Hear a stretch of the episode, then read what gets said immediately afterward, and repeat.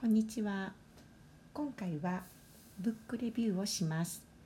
本のタイトルは在宅ハックス。自宅が最強のオフィスに変わるです。実際、まあ、この動画を見ておられる方の中にもすでに在宅勤務をされた方がいるかと思うんですが私も5月に約1ヶ月間、まあ、週に3回ほどですけれども在宅勤務をしてきました。在宅勤務はとてもいいなって思ったんですね。それはなぜかっていうと自分の時間が一気に増えたからなんです。でこの本では9時から5時までサラリーマンとして働いているとなかなかできなかったことが在宅勤務をすることで何足ものわらじを履けるっていう形で実現できるっていうことをたくさん語ってくれていました。そのために自分の自宅が最高のオフィスになるようにすることがとても大切であってその具体例がこの本でたくさん紹介されていました。例えばあの一番最初に部屋の環境なんですけれども、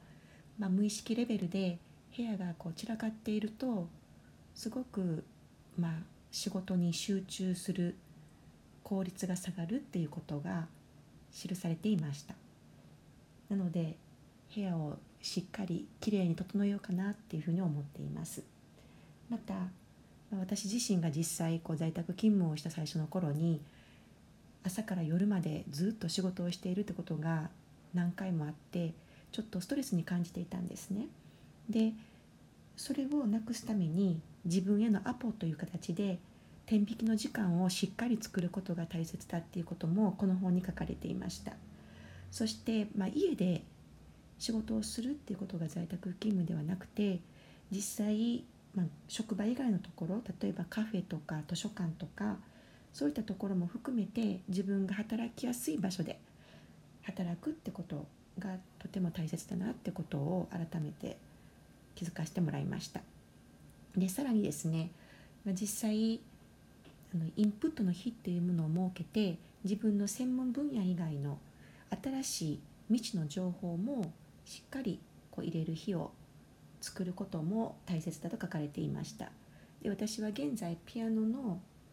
まあ、レッスンを受けたいなと思ってるんですが在宅勤務が実現できたらオンラインでピアノのマンツーマンレッスンを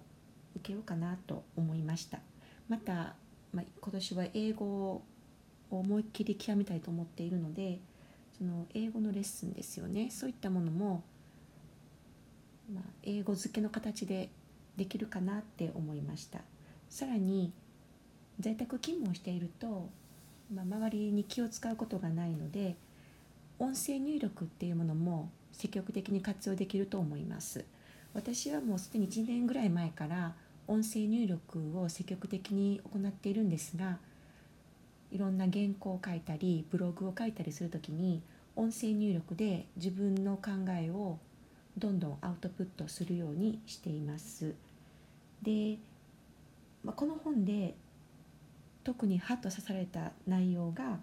インプットのストックこそが溢れ出すアウトプットの前提っていう風なところだったんですね。で実際も本を書きたいとかいろんなことを伝えたいと思ってもやっぱりインプットの量が少なすぎるとなかなかまとまった内容を記すことができないってことを痛いもうすごく感じています。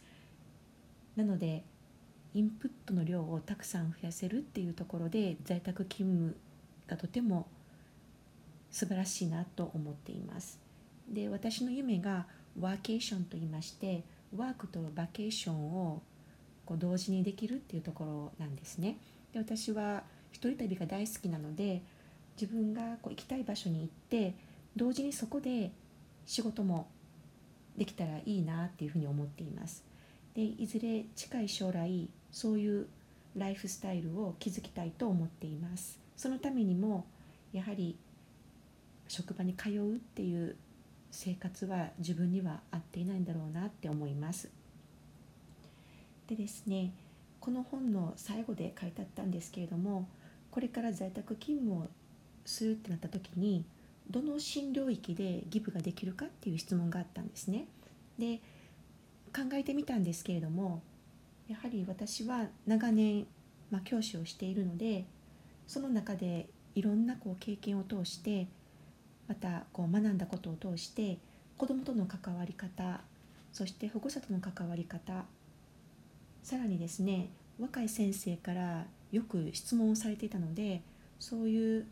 まあ、困った若い先生たちが困った時にいろんな私がこう身につけた知恵とかですねそういったものを伝えるっていうところで私が貢献できるんじゃないかなって思っています。なのでこれから自分がまどういう分野で自分のま人生を歩んでいくのかまだはっきりとわからないんですが今言ったこの3つの分野を中心にして